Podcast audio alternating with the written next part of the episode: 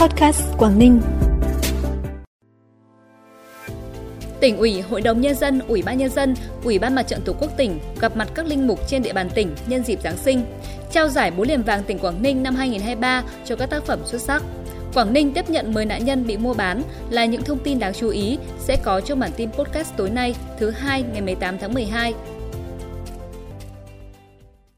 Thưa quý vị và các bạn, sáng nay tỉnh ủy, Hội đồng nhân dân, Ủy ban nhân dân, Ủy ban Mặt trận Tổ quốc tỉnh tổ chức gặp mặt các linh mục trên địa bàn tỉnh nhân dịp Giáng sinh năm 2023. Thay mặt các đồng chí lãnh đạo tỉnh, đồng chí Nguyễn Xuân Ký, Ủy viên Ban chấp hành Trung ương Đảng, Bí thư tỉnh ủy, Chủ tịch Hội đồng Nhân dân tỉnh, gửi lời chúc một mùa Giáng sinh an lành, năm mới an vui, mạnh khỏe và hạnh phúc đến các linh mục, chức sắc, chức việc và toàn thể bà con giáo dân. Đồng thời mong muốn các linh mục sẽ tiếp tục kề vai sát cánh cùng cấp ủy chính quyền, góp thêm tiếng nói để lan tỏa những chủ trương chính sách về hạnh phúc của nhân dân đến với đồng bào công giáo. Đồng chí Bí thư tỉnh ủy cũng yêu cầu cấp ủy chính quyền các cấp, các cơ quan chức năng của tỉnh thường xuyên lắng nghe, quan tâm, tạo điều kiện giúp đỡ, hỗ trợ giải quyết các nhu cầu hợp pháp, chính đáng của các linh mục và bà con giáo dân trong hoạt động tôn giáo tín ngưỡng vì sự phát triển của quê hương đất nước, vì hạnh phúc của nhân dân, nhất là kiến nghị liên quan đến các cơ sở tôn giáo đảm bảo theo đúng quy định của pháp luật, phù hợp với thực tế, khách quan, công bằng, công tâm. Cũng trong sáng nay, tỉnh ủy Quảng Ninh tổ chức hội nghị tổng kết công tác tuyên giáo năm 2023, triển khai nhiệm vụ năm 2024 và trao giải báo chí về xây dựng Đảng, giải búa liềm vàng tỉnh Quảng Ninh năm 2023. Đồng chí Đặng Xuân Phương, Phó Bí thư tỉnh ủy, dự và chỉ đạo hội nghị. Năm 2023, ngành tuyên giáo tỉnh Quảng Ninh xác định chủ đề công tác của ngành là tập trung hoàn thiện hệ thống lịch sử Đảng bộ tỉnh, đẩy mạnh công tác thông tin tuyên truyền, góp phần nâng cao đời sống văn hóa tinh thần của nhân dân. Với tinh thần chủ động sáng tạo đổi mới, ngành tuyên giáo tỉnh đã triển khai quyết liệt nhiều nhiệm vụ giải pháp, hoàn thành tốt nhiệm vụ chính trị được giao. Tại hội nghị, Ban tổ chức Giải báo chí về xây dựng Đảng Giải bố liềm vàng tỉnh Quảng Ninh năm 2023 đã tổ chức tổng kết và trao 46 giải cho các tác phẩm xuất sắc. Sáng nay tại Hà Nội trong khuôn khổ Hội nghị Ngoại giao lần thứ 32, Hội nghị Ngoại vụ Toàn quốc lần thứ 21 với chủ đề Phát huy vai trò tiên phong của đối ngoại, phục vụ phát triển bền vững của các địa phương đã chính thức khai mạc. Tại hội nghị, đồng chí Bùi Văn Kháng, Phó Chủ tịch Ủy ban nhân dân tỉnh Quảng Ninh đã chia sẻ 7 kinh nghiệm trong xây dựng hồ sơ trình UNESCO công nhận Vịnh Hạ Long và quần đảo Cát Bà là di sản thiên nhiên thế giới. Phó Chủ tịch Bùi Văn Kháng khẳng định tỉnh Quảng Ninh đã đang và sẽ tiếp tục nỗ lực hết mình để đưa Quảng Ninh trở thành trung tâm du lịch quốc tế tầm cỡ, trung tâm kinh tế biển phát triển bền vững, kết nối với khu vực và thế giới, liên kết với các địa phương trong vùng, đồng thời cam kết sẽ phối hợp chặt chẽ với thành phố Hải Phòng để quản lý và sử dụng hiệu quả bền vững di sản thế giới Vịnh Hạ Long, quần đảo Cát Bà cho hôm nay và muôn đời sau.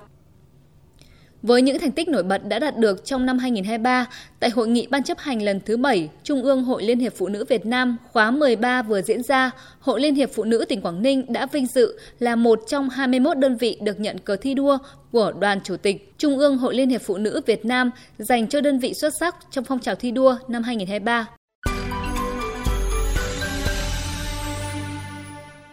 Bản tin tiếp tục với những thông tin đáng chú ý khác. Thực hiện kế hoạch của Ủy ban nhân dân tỉnh về phối hợp giữa các sở ngành địa phương trong tiếp nhận, bảo vệ và hỗ trợ nạn nhân bị mua bán trên địa bàn tỉnh Quảng Ninh, năm 2023, Sở Lao động Thương binh và Xã hội đã phối hợp với Công an tỉnh, Bộ Chỉ huy Bộ đội Biên phòng tỉnh tiếp nhận 10 nạn nhân bị mua bán. Để kịp thời hỗ trợ nạn nhân, tỉnh cũng thường xuyên duy trì hoạt động tổng đài đường dây nóng miễn phí tại trung tâm và tiếp nhận thông tin qua Tổng đài Quốc gia 111, hướng dẫn 177 xã phường thị trấn trên địa bàn tỉnh duy trì lắp đặt 177 pano tuyên truyền về ngôi nhà Ánh Dương nhằm quảng bá công tác hỗ trợ nạn nhân bị bạo lực và nạn nhân bị mua bán, đăng tin bài về công tác phòng chống mua bán người và hỗ trợ nạn nhân bị mua bán trở về.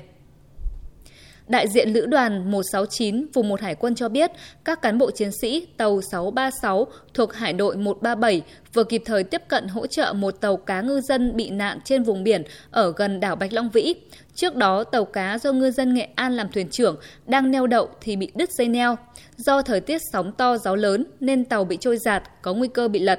Nhận được tin báo, tàu 636 đã khẩn trương tiếp cận, xác định rõ tình huống gặp nạn và chuyển dây buộc tàu, hỗ trợ các trang bị, vật tư, nhu yếu phẩm cho tàu cá gặp nạn để bảo đảm an toàn, tiếp tục hành trình vươn khơi bám biển. Sau 2 ngày thi đấu, tối 17 tháng 12 tại Trung tâm Thể thao Người cao tuổi tỉnh, giải cầu lông bóng bàn truyền thống do Trung tâm Thể thao Người cao tuổi tỉnh Quảng Ninh và Liên đoàn cầu lông tỉnh tổ chức đã kết thúc và trao 18 bộ huy chương cho các vận động viên xuất sắc đoạt các giải cao nhất. Giải đấu năm 2023 được đánh giá là thành công khi thu hút được 180 vận động viên đến từ 18 câu lạc bộ sinh hoạt tại trung tâm, đông hơn nhiều so với các giải đấu trước, trong đó có nhiều vận động viên cao tuổi vẫn tham gia thi đấu. Giải đấu là hoạt động thiết thực để những người yêu thể thao, vận động viên cao tuổi tích cực rèn luyện thi đấu, tạo sân chơi bổ ích, rèn luyện sức khỏe. Phần cuối bản tin là thông tin thời tiết. Dự báo trong đêm nay và ngày mai, khối không khí lạnh từ phía Bắc tiếp tục được bổ sung thêm. Khu vực Bắc Bộ nằm sâu trong khối không khí lạnh này nên có mưa nhỏ vài nơi với lượng không đáng kể. Nền nhiệt toàn vùng còn duy trì ở mức thấp. Rét đậm vẫn xảy ra với mức nhiệt thấp nhất trong đêm nay và sáng mai ở Bắc Bộ, giao động trong khoảng từ 12 đến 15 độ và nhiệt độ cao nhất trưa chiều mai khoảng từ 15 đến 18 độ. Riêng khu vực Tây Bắc có nơi trên 20 độ. Điều đáng lưu ý là ở các tỉnh vùng núi phía Bắc, tại những nơi có địa hình núi cao như Mẫu Sơn, Sapa, Đồng Văn, tiết trời rét buốt với nhiệt độ ban đêm giảm xuống dưới 5 độ và nhiệt độ cao nhất trong ngày cũng chỉ ở mức từ 10 đến 13 độ. Nên thời tiết không chỉ ảnh hưởng đến sức khỏe của con người mà cả vật nuôi và cây trồng của người dân. Thông tin thời tiết cũng đã khép lại bản tin podcast tối nay. Trân trọng cảm ơn quý vị và các bạn đã dành thời gian quan tâm. Xin kính chào và hẹn gặp lại.